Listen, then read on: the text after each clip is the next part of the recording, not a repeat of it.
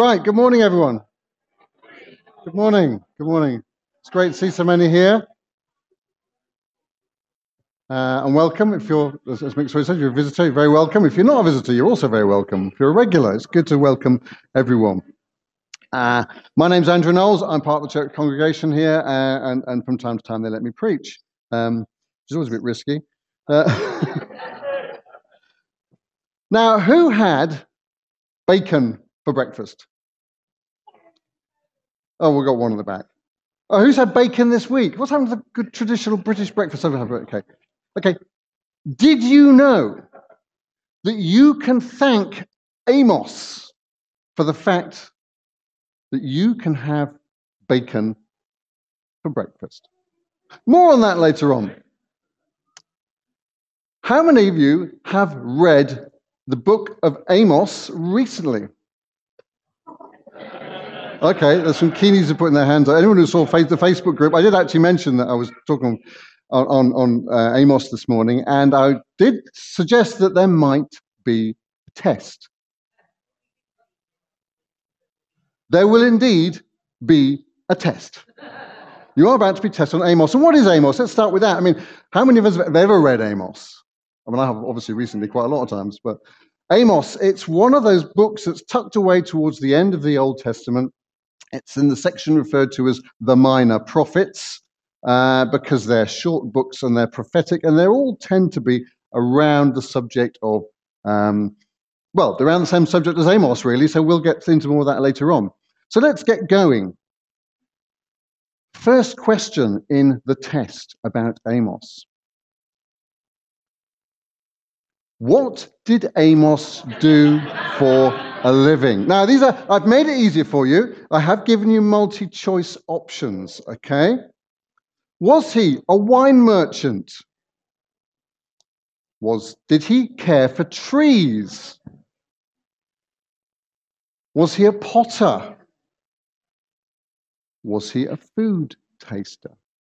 So, let me get lots, lots of answers. I, I do this by blocks, okay? It, it's not that highly competitive, but uh, so let's start with you guys. So, you guys over here, anyone over here want to volunteer what Amos's job was? He was also, by the way, a shepherd, but they're all shepherds in the Old Testament, aren't they? I mean, Moses was a shepherd, David was a shepherd, Amos was a shepherd. I mean, you know, it's sort of standard. Everyone did shepherding.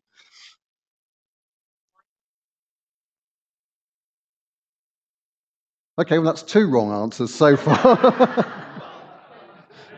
okay, the clue, by the way, is in Amos um, 7, verse 14, where he's variously described as. Anybody else going to answer then? These guys are. Sorry? He, he cared for trees.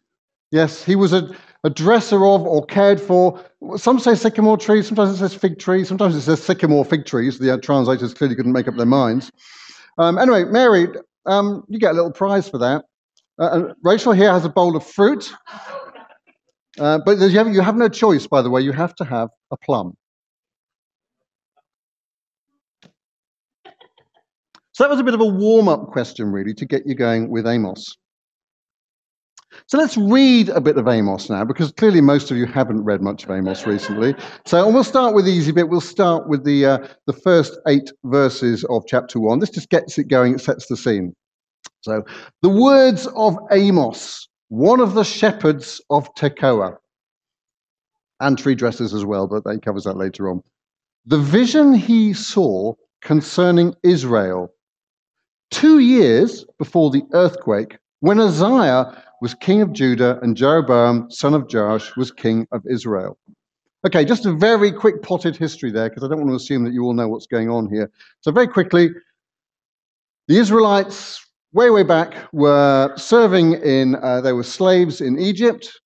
Under Moses, they were led out of Egypt through the Red Sea, story that many of us know, and they spent 40 years in the wilderness before God took them into the promised land the land that he promised to give his people. And they lived in this promised land for hundreds of years. And over time, they split into two different kingdoms. So there was the kingdom of Israel, and there was a kingdom of Judah. Um, the, the nation of Israel comprised 10, 12 tribes, and 11 of those tribes formed the nation of Israel, and one of those tribes was the nation of Judah. Okay, it's a very quick potted history. Uh, I'm sure lots of details there are uh, slightly fuzzy, but that's where they got to. So this is where this book is coming in. It's coming in towards that time when they've been in this land, they've split into two different nations, and they're, they're living quite comfortably for the most part. Uh, and this is about 2,700 years ago, so it's a long time back. So this is the words of Amos, and he's talking specifically when Uzziah was king of Judah and Jeroboam, son of Joash, was king of Israel. So you've got two kings, one of Judah, one of Israel, the two different nations which formed overall. A bit confusing because you've got the kingdom of Israel, you've got the, yeah, the kingdom of Israel, then you've got Israel as a whole, which includes Judah but it's not included in the kingdom of Israel. You don't. Let's not even go there. But you, I think you hopefully get the picture. So this is what Amos says: The Lord, the Lord roars from Zion and thunders from Jerusalem. The pastures of the shepherds dry up, and the top of Carmel withers. This is what the Lord says. For three sins of Damascus, even for four, I will not relent. Three sins of Damascus, even for four? What does that mean? Uh, in the sort of writing style of the time, that basically meant lots. Because that's a short, that's a long way of saying lots, for lots of sins. For lots of, for the three sins of Damascus, even for four, I will not relent, because she threshed Gilead with sledges having iron teeth. I will send fire on the house of Hazael that will consume the fortresses of Ben Hadad. Don't worry about the detail of the names, you don't need to remember who they are. It's just the, it's the principle here. I will break down the gate of Damascus. I will destroy the king who is in the valley of Aven and the one who holds the scepter in Beth Eden. The people of Aram will go into exile to Kir, says the Lord. So, Damascus, this is not part of the kingdom of Jerusalem. So, this is outside of Jerusalem. God's saying, I'm going to destroy these people. Next few verses. This is what the Lord says For the three sins of Gaza, even for four, I will not relent because she took captive whole communities and sold them to Edom. I will send fire on the walls of Gaza that will consume her fortresses. I will destroy the king of Ashdod and the one who holds the scepter in Ashkelon. I will turn my hand against Ekron till the last of the Philistines are dead, says the sovereign Lord. So you're getting the picture here. God, and again, this is Gaza, this is outside Judah, and this is outside Israel. So God is having a go through Amos and predicting, prophesying that these nations will be destroyed, and they'll be destroyed for their sin.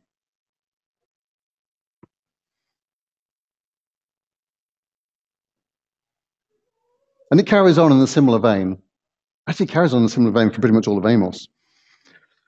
Question two. This is a little more subjective, this question. If Amos was a film, what rating would it have? Would it be a U? You know, U, that's the one that is safe for everyone. Would it be a PG? So pretty safe, but you know, might be might be slightly scary. A bit like Finding Nemo. There was a little child in our. Someone used to use film clips in our previous church, and there was one child that you, would always sort of would guarantee would squeal and at the, at the slightest, slightly scary thing. So, is it is Amos a bit more PG like? We're going to skip the 12s because I want to keep four answers. 15, ooh, a bit more adult. We don't tend to watch many 15s in our house because, to be honest, eh, too adult for me. Uh, or we go right to the top of the scale here, and this is the Series 18 film. Okay, what do you reckon? I should have got it to do by groups again. So let's do, we had a, we had a we had let's do this group. 18, 18. Teresa, yes. 18, 18. Amos is very, very graphic. I mean, probably by our standards, we might stand back and say, really? But actually, if you read it, you know, and back then they didn't have television and film, they had words, and, and it's, it's very graphic, but, you know, physical violence, sexual violence, it's, it's not good from that point of view. And this is in the Bible. It is very graphic. But what it says by being so graphic and by some of the illustrations and some of the behaviors it describes, it says that nothing is hidden from God. Because those, those behaviors that are described in Amos, as a historian, if well, they're written down like that, and, and, this, is, this is just as a historian, not, not confirmed that it's the word of God as well, then those things were probably going on. You come to it's the word of God, those things were going on. I'm not going to go into the details of them, but uh, yeah, not good. And it also means, it tells us that God sees what's happening behind closed doors. So nothing is hidden from God. And through Amos, God was telling the people of Israel, everything that's going on in your land is not, you know, I can see everything you're doing, and the nations beyond Israel as well. Okay, so it's time for uh, um, another prize. So there we are, Teresa. You get to choose. You get a limited choice. Okay, let's go to the third question. So we talked. I read there the first eight verses. How many different nations did Amos prophesy against? Okay, so those of you who read it recently, can you just remind yourself of the list? Oh, I'll make it easy? I'm going to give you some. So is it one? Is it five? Is it eight? Or was it 29? So where should we go for this one? Uh, um, uh, let's go over here. You guys, you guys can give this one a stab at this one. 29 different nations. Okay. Anyone want to challenge that? Mary. Yeah. We had an eight from Sally. Go on, we'll give you we'll give you a fruit, Sally. It was eight different nations. They were the nations around Israel. Uh, and let's just look, look at them. This is God, as you, you, you, saw the first eight, the first eight verses there, and what God was saying, I'm going to destroy this nation for their sins. And he talks, starts off with Damascus. And he's so Amos is in Israel and he's prophesying this, and he starts his prophesying by saying, God's going to destroy Damascus. And the Israelites are all saying, Yes, that's you know, because Damascus has done bad things to us. You talk about the iron sledges. I mean, whether they were agricultural sledges or weapons of war, those were iron sledges with teeth that were probably used quite aggressively. I, I won't go any more graphically than that. Gaza. Yay, they're another one that we don't like. So the Israelites. Tyre. So as you work, if you get a map and you go around, they're not in strict order, but as you go around Israel, these are the different nations that are listed there. Edom, Ammon, Moab. And if you read the Old Testament, you'll be familiar with some of these names. Judah. Hang on. Judah? They're our neighbors. They're our brothers. God's going to destroy Judah and send them into exile. And that's seven on the list. And the last one is Israel. So through Amos, God was speaking judgment on eight different nations, including Israel. And Amos is nine chapters long. The first couple of chapters go through this list of eight and gets to Israel, and then pretty much all of it, apart from the last five verses of Amos, are all about God's judgment on the nation of Israel for the things that it did. And the point here, really, is that no one is beyond judgment. And this is quite unusual for the Old Testament in terms of God pronouncing judgment on nations outside of Israel. God often pronounced judgment on Israel uh, and, and for hundreds of years was telling the Israelites, you know, stop worshiping these idols and doing all this bad stuff. You know, you're my people, I've chosen you. But here God is saying, these are the other nations. God is saying, I'm the judge of effectively the world. I will judge all. Nobody is outside the reach of God's judgment. And that's a, that's a hard message for the world today. But it's also an encouraging message. We're living in a world right now, you've seen the news recently, and there's, there's lots of stuff going on in parts of the world, and it's a bit uncertain, but there's also a lot of injustice going on.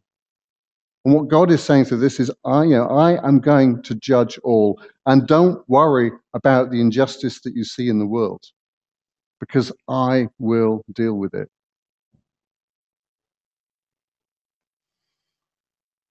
Okay. Question four. Who quoted Amos in his final message? Now, you can't answer it now. You know all these anyway. Uh, where should we go for this one? This, uh, who, uh, you know, I haven't actually given this block an opportunity, so but not the front row. I won't exclude the front row from this block. Who quoted Amos in his final message? Was it Jesus? Was it Paul? Notice these are New Testament characters. Was it Moses? Oh, he's not a New Testament character. Uh, by the way, they do say that when you put a multi choice quiz together, you ought to give at least one answer that's really obviously wrong. Okay? Just a clue there. And finally, Stephen. So, who do we think in this block here, excluding the front row? Sorry, someone say Moses? Moses, Moses was way before Amos. Oh, oh so no, no, no, no. I want, I want the right answer, please. The right answer. What's the right answer? I was, I was giving this. You jumped in there, mate. Yeah, I didn't get to it. Was Stephen. But yes, it was Stephen, and it was Stephen in Acts 7, 42 to 43. So, for those of you unfamiliar with Stephen, the story of Stephen, so Stephen was um, uh, one of the deacons, I think, in the New Testament, in the early church, in the book of Acts. Uh, and he was dragged before the Sanhedrin, that's the Jewish ruling body, to account for the fact that he was basically converting people. He was God was using him to, to, to bring his word to people.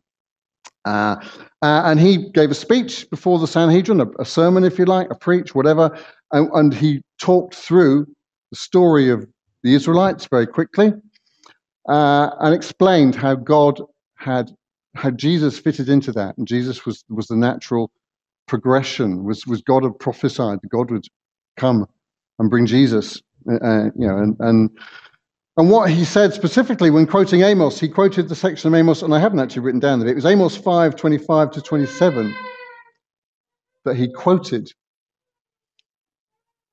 And, and this is where, and Amos, that, in that section, that's where God is saying basically, you know you're you're going through the motions, but actually you, you, your heart is not in it. You are you are not committed to to me.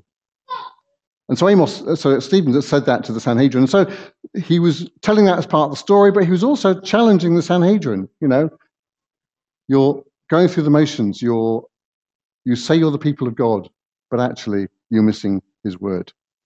And you're missing out where Jesus fits into that. So there we are. That was Stephen. Right. Question five. What picture, so this is back in Amos again, what picture did God use to illustrate the nation of Israel? He used several pictures, actually. I, I said earlier on that um, there was, uh, of all, you know, there's nine chapters in Amos, and the last about six verses are positive and uplifting. And all the rest pretty much are, I'm going to judge these nations and particularly Israel, and these are the things you're doing wrong, and all that stuff. But there is one picture right in the middle there. It's, I can't remember exactly where it is. It's from Amos 5 or something like that, where God gives a slightly positive picture, and he describes Israel as being like the sheep that the shepherd rescued. A couple of bones and perhaps an ear rescued from a lion. That's how he describes of Israel. He, a remnant the bits and pieces left over after the lion has ravaged. That's one picture he uses for Israel, but that's not the one that's here. So, what picture did he use? Was it a larder full of loaves? Was it a barrel of fish? Was it a dead lion? Or a basket of ripe fruit? So, we all know the answers because everyone's whispering it quietly in the background. So, let's, let's go with these guys again. Basket of fruit. Basket of ripe fruit. Absolutely. Amos 8. This is what the Lord showed me a basket of ripe fruit. What do you see, Amos? He said. A basket of ripe fruit, I answered. Then the Lord said to me, The time is ripe for my people Israel. I will spare them no longer. So he's describing Israel as a basket of ripe fruit. So we have a basket of fruit. It's been passed around here. Uh, who answered that one? I think Peter answered. Yeah. Have you given him a plum? Brilliant. Okay. But when you look at a basket of fruit, a bowl of fruit in this case like that, you know, what do you think? What, what catches you other than the fact that it's got less plums in it than it used to? Any, any thoughts about a basket of a, a, a basket of ripe fruit? It's not just fruit; it's ripe fruit. Sorry. Great, ready to eat. Absolutely, yeah. Fragrance, the smell of it, yeah. Color, yeah. I mean, it's really attractive, isn't it? A basket full of ripe fruit. And that's how God describes Israel. You are a basket of ripe fruit. You are full of color. You smell fragrant. You look good. But what happens to a basket of fruit about two days after it looks really good and it's ripe? It's gone rotten. It's been eaten. Some of it's been eaten. It's yeah. So it doesn't last. It's a moment. It's a, it's a moment in time. That basket of ripe fruit is so tasty and succulent, but it is only there for that moment in time. Israel, you are like a basket of ripe fruit. I will spare them no longer. This is hard stuff for Israel, isn't it? I mean, it's not. They're not. They're not getting a, a, much out of this. And what are we getting out of it? Reading all this challenging stuff from Amos. Well, let's look at the next question, which is. Oh, it's another picture from Amos. How will God measure Israel's spiritual condition? So we've already talked about. He's described them as, as, as ripe fruit. Uh, we've already heard about the fact that yeah, this, there's it's not a positive message for them. So, how's he going to measure their spiritual condition? Is he going to use bronze scales? Is he going to measure with a plumb line? Is he going to measure their condition by how well they listen to the prophets? And the answer, of course, is in within, is within Amos. Or is he going to measure them using pounds and ounces? So let's uh, let's go back to this lot again. You're looking very studious and intelligent over here.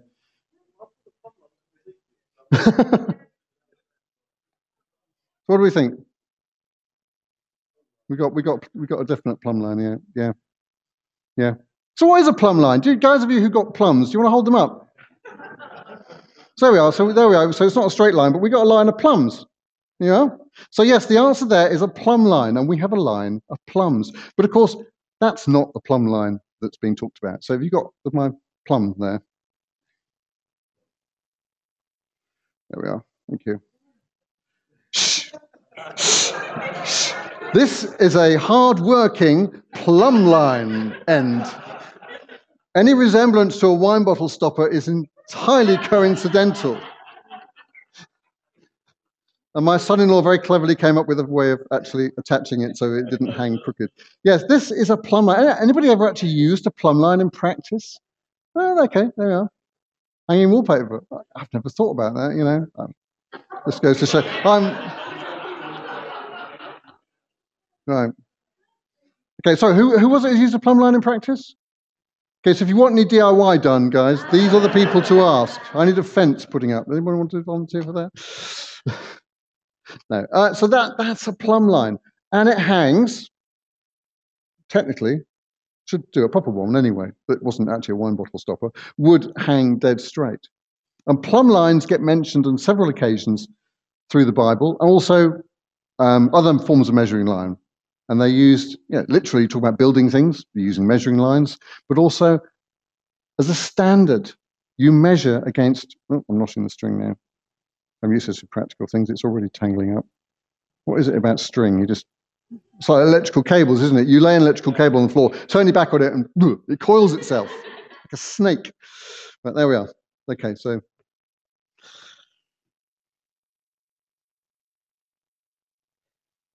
A plumb line is useful for checking whether something is straight. And God's using a plumb line to measure Israel's spiritual condition. He's performing a spiritual health check on the nation. That's covered in Amos 6. I'm going to take that off me. Thank you. We don't need to give out any more plums, by the way, because um, I've done a little plumb line joke.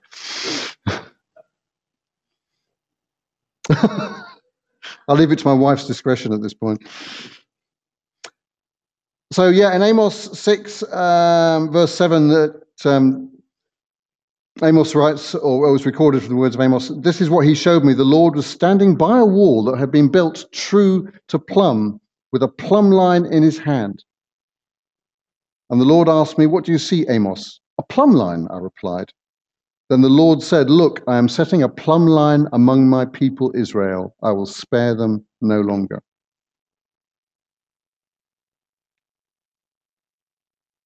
When did any of us last apply a spiritual plumb line to our own lives? When did any of us actually think, how does my life measure up with what how God would have it.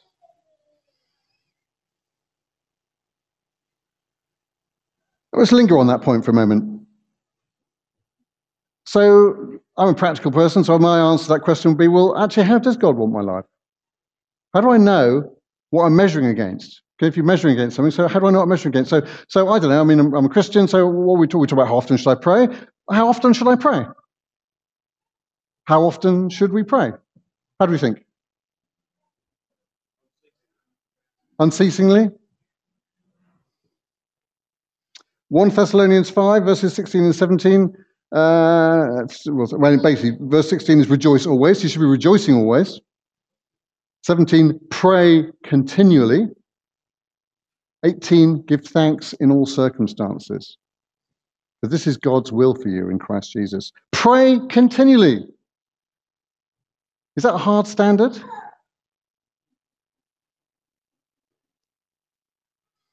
How about another measure?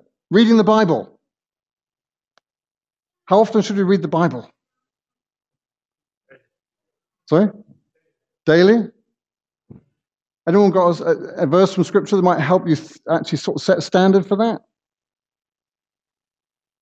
One of my favorites is Psalm 1 who delights, whose delight, this is, this is, whose delight is in the law of the Lord. This is talking about, uh, um, yeah, a man who's after God's heart, whose delight is in the law of the Lord, and who meditates on his law day and night. No, it says meditates, it doesn't say reads it, but meditates on it. So that's an exacting standard, isn't it? Pray continually, meditate on the law, God's law, day and night, God's word. I'm not going to ask whether any of us actually would think we aspire to that, or not aspire to, but would achieve that standard. Um, but what that's talking about to me really is it's about having 24 7 faith, a faith that's active all day long and all night long. And one of the uh, accusations in Amos against the people of Israel is that you know you, you go off and you do your stuff at the uh, you're very good at doing stuff at temples, you're very good at doing all of that stuff, but actually your heart's not in it. You want to get it done and you want to get out and move on with life.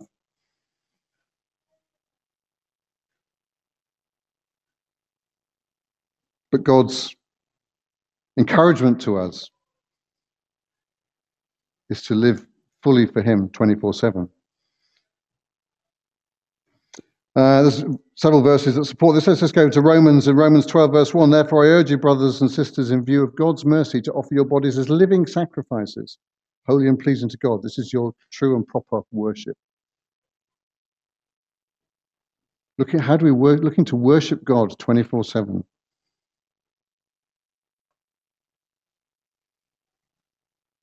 Okay, let's move on to the next question.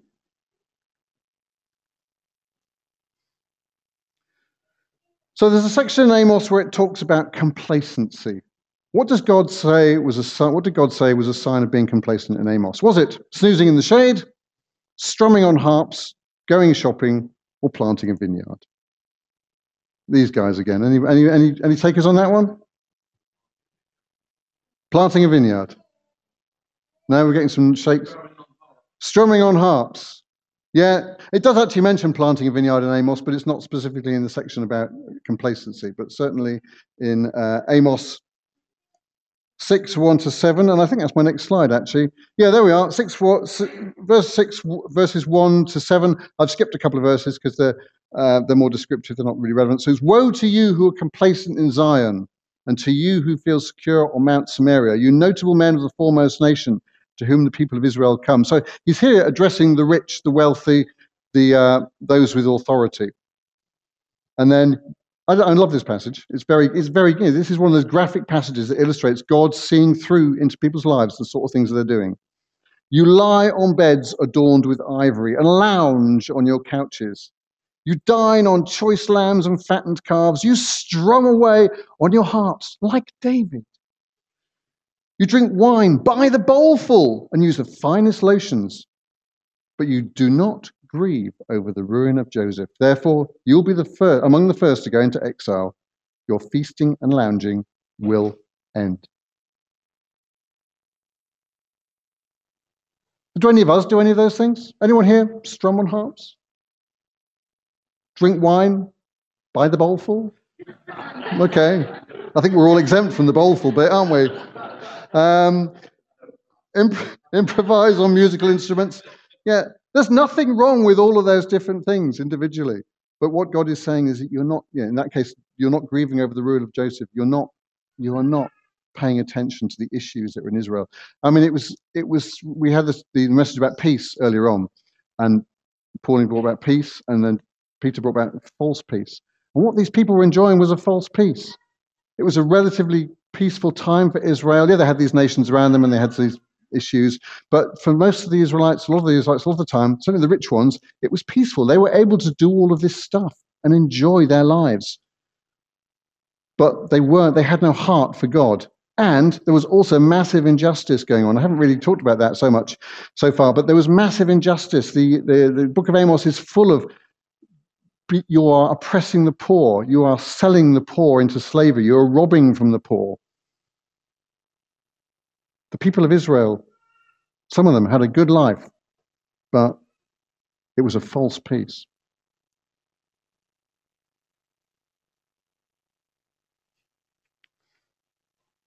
We'll come back and talk about complacency a bit at the end. So a couple more questions. Question eight. All right, this is the one you've all been waiting the answer to. So who said Amos allowed us to eat bacon? Indirectly, I have to say. I've taken a bit of a liberty, but not much. Was it James? Was it Paul? Was it Barnabas? Was it Caiaphas? So, any volunteers for this one?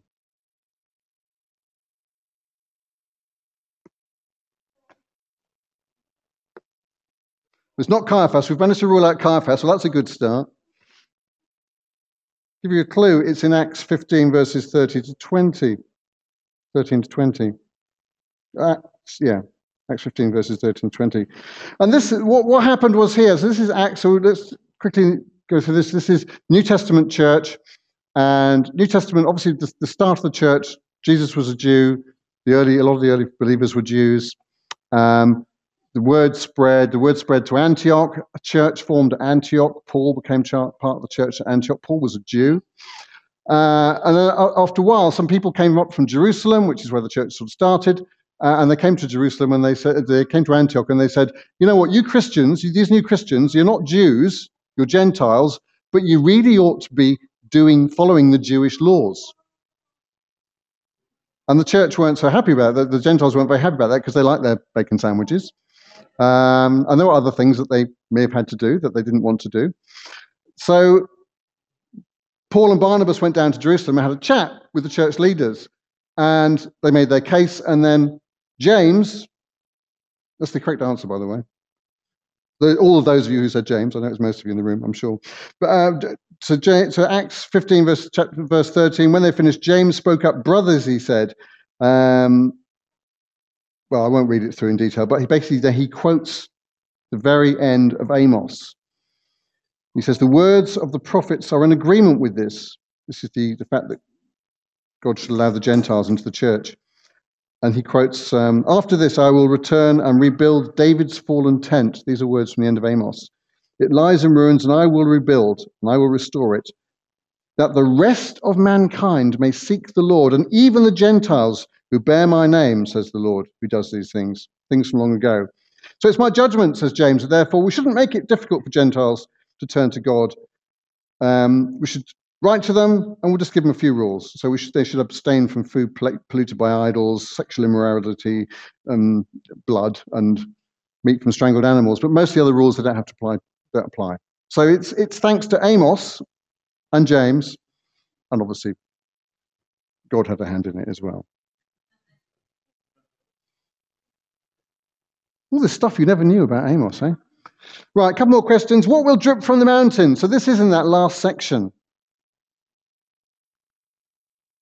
Honey, olive oil, coconut milk. Oh. Or new wine. Okay, did I miss new wine? Never mind. Okay, so which of those four things will drip from the mountains? Very end of Amos. Honey, olive oil, new wine, coconut milk. Okay, give you a clue. There is a Christian festival named after this. New, new wine, absolutely. New wine. Right at the end of Amos. It, it said Amos, nine chapters, most of it doom and gloom on Israel. I'm going to judge you. You're doing bad things. Right at the end, I will restore. And this is God's message of hope. And there's no do this and I will restore. It's just a promise. I will restore. And that's God's promise to all of us. He offers restoration through Jesus Christ, who died for us. Through Jesus, we can come and have a relationship with God. And all of this stuff is about relationship. What, what God is saying all the way through Amos is really saying, you don't have a relationship with me. You don't want to know me. You don't, you know, you're not doing the things that I would have you do. You're abusing the poor, but you don't have a relationship with me.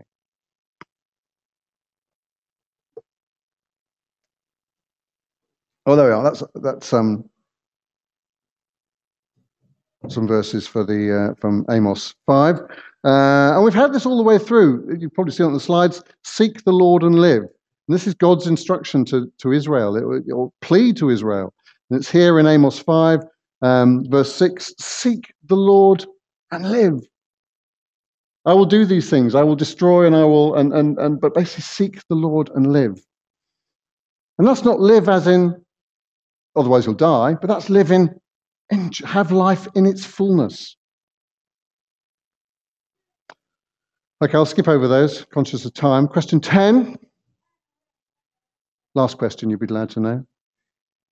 What's the main theme of Amos? And hopefully I've articulated some of them, some of the themes to you.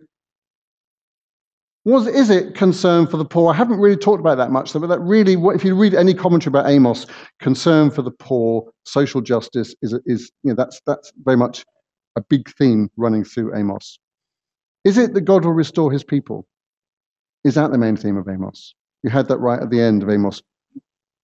He will restore David's fallen tent. Is it don't be complacent? All that strumming of harps and drinking bowlfuls of wine and all of that stuff. Or is it God sets the standard, the plumb line, which has disappeared? But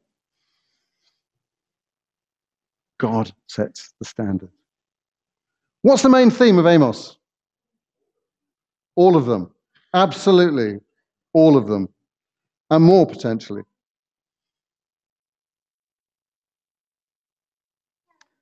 The one that really stood out to me, particularly, was about complacency. What does complacent mean? Thinking you're okay? Yeah, the word complacent, what does it mean? Yeah, thinking you're okay. A feeling that you don't need to try harder. That was my approach to most of my exams when I was at school and university. I would learn just enough to get through. I was never getting the top mark because I knew what I needed to know to get a good mark, but you know what? I get to that point, I don't need to do any more. I was complacent. Are you complacent about your faith? I realized I was complacent a long time ago uh, when I was challenged by, uh, so I was in my mid 20s and a met a guy at work and he said, Oh, you're a Christian. Yeah, I'm a Christian. Uh, okay. Uh, and he said, Oh, have you been baptized? Yeah, I've been baptized. Uh, have you been baptized for the right reasons? Okay. Okay. Yeah, well, uh, yeah. Um, uh, have you got an accountability partner? What, uh, someone you tell all your sins to? Okay. and he challenged me. God used him to challenge me because what he was setting was a standard way up here, which actually, I mean, frankly, it's more cult like But for a while, it wobbled me because not that I doubted my faith, but actually, oh, am I, am I actually a Christian? Actually, do I? How much of this stuff that I've been a Christian for about 10 years, but how much do I actually know about my own faith? And that challenged me to understand my own faith better and to learn more.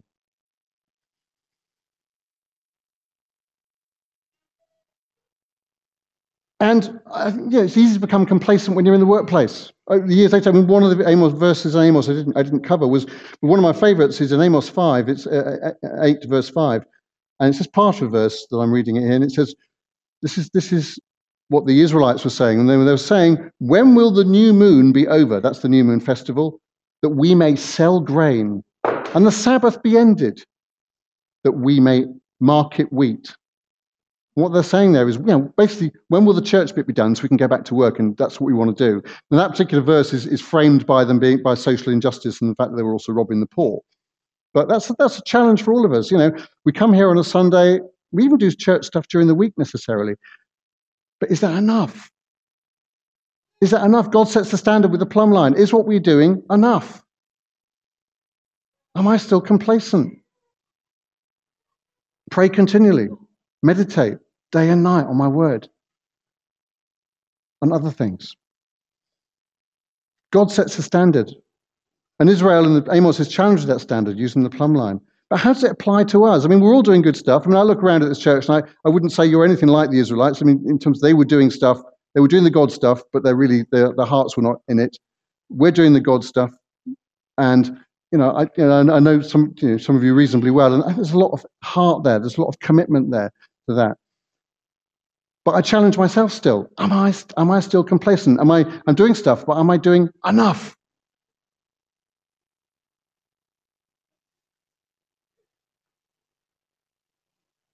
And what is enough?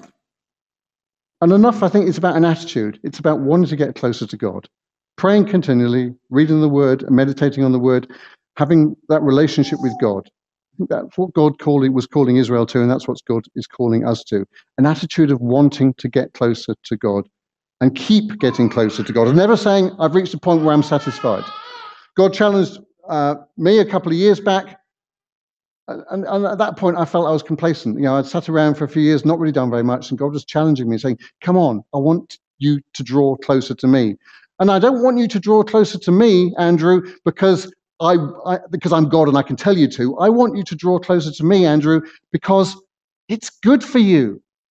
It's good for you. And God is saying that to all of us. I want you to draw closer to me. I want you to keep moving forward. We challenged our Connect group at the start of this year. How do you want to move forward in your faith this year? That challenge was for us as well as leaders of that group. And it's not because God demands that you do more and God demands more things of you. It's because God wants that relationship with you, because God knows what's best for you. And he just wants you to deepen that relationship. And that's really the challenge I've taken away from Amos. Is God wants to build that deeper, deeper relationship. Because it is so easy to become complacent. We don't even know it's happening to us. There's a brilliant quote here from John Kirkby, founder of CAP, about complacency. Complacency is the killer of so much. It's easy to sit back and say, yeah, and he's talking here about giving because at CAP, Christians Against Poverty, is very much about finance and helping people with debt issues. We've obviously got folks here who know a lot about CAP and the work that it does, the great work that it does. So complacency is the killer of so much. It's so easy to sit back and say, yeah, I give enough for the right reasons. As a couple, we've decided, this is John Kirkby, not us, but it's a good principle. As a couple, we've decided to increase our giving by 1% every year. This ensures our complacency is kept in check. Yes, it does hurt when you can't do something because of your giving, but that's how you keep giving it an edge, keep striving on for all it achieves. They've set a goal, they've set a standard. They're saying, we're going to do this every year, we're going to give one more percent. And that's the challenge for all of us is how are we going to move forward in our Christian life? And I'm a practical person, as I said, so I like to have goals. So, you know, we signed up to foundations um, last year, whenever it was, and we want to keep moving forward in our faith. And that's my so my encouragement to all of us. But it's not because God just wants more. God didn't go to the people of Israel and through Amos and say, you know, I, I just want you to do this stuff because I'm telling you to. What God's saying is, I want you to do this stuff to be holy, to behave the way I would have you behave, because it's good for you. And He says that to us today. So, very practically, what can you do? Ask God for faith goals. Read, pray, talk with others about this. Look for opportunities to serve.